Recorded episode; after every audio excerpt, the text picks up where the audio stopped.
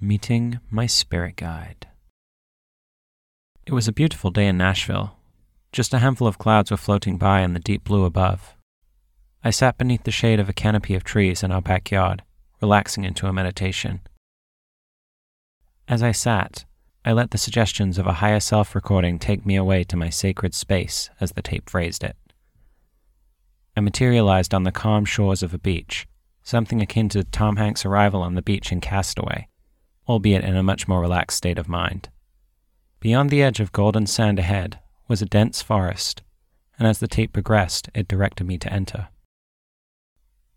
As I stepped into the dense woodland of green, I came upon two paths that snaked off in different directions. Which way to take? I went off right and continued to wander through the lush wood. Its floor was wrapped in the old roots of trees whose bodies were entangled by vines. It was beautiful and welcoming. I then came upon an opening, a gateway into a large meadow nestled among the forest. In the center stood a large tree, standing powerfully with dignity and wisdom, a central figure of the citizens of this wooded paradise. At its base was a door. This tree was my house, my spiritual retreat. The soothing female voice of the tape then directed me to enter. Inside, I found the first room. It was like a hollowed out trunk of a tree, decorated in pictures, portraits of past lives that I couldn't make out. They continued high into the trunk and as I began to look up, I was directed back to the pictures around me and was told to focus on what I saw. I began to make out a few of the pictures, settling on one in particular. In front of me lay another door.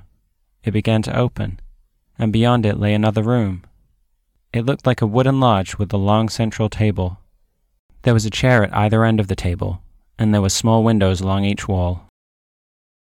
I sat down at the table and a ball of white golden light began to manifest across from me. As I watched the ball of light, it began to grow, slowly taking on the form of a being. A cord of light connected us across the table at the center of my chest.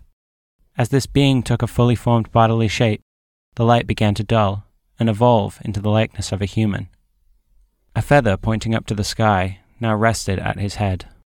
It was held there by a wrap, and his hair was long and dark. As he looked across the table at me, I felt the space between us evaporate. There was a great connection. Nothing was said, but much was communicated. I felt the need to hug him tightly, and so I did. Then I left with the knowledge I'd gained, fresh with life, and determined that I would be sure to return again. This began a journey of discovery, one that has evolved greatly and bestowed much upon me. To be continued with the many adventures of my spiritual journeys. Check out the next part of this specific story on mysteryspeaks.com.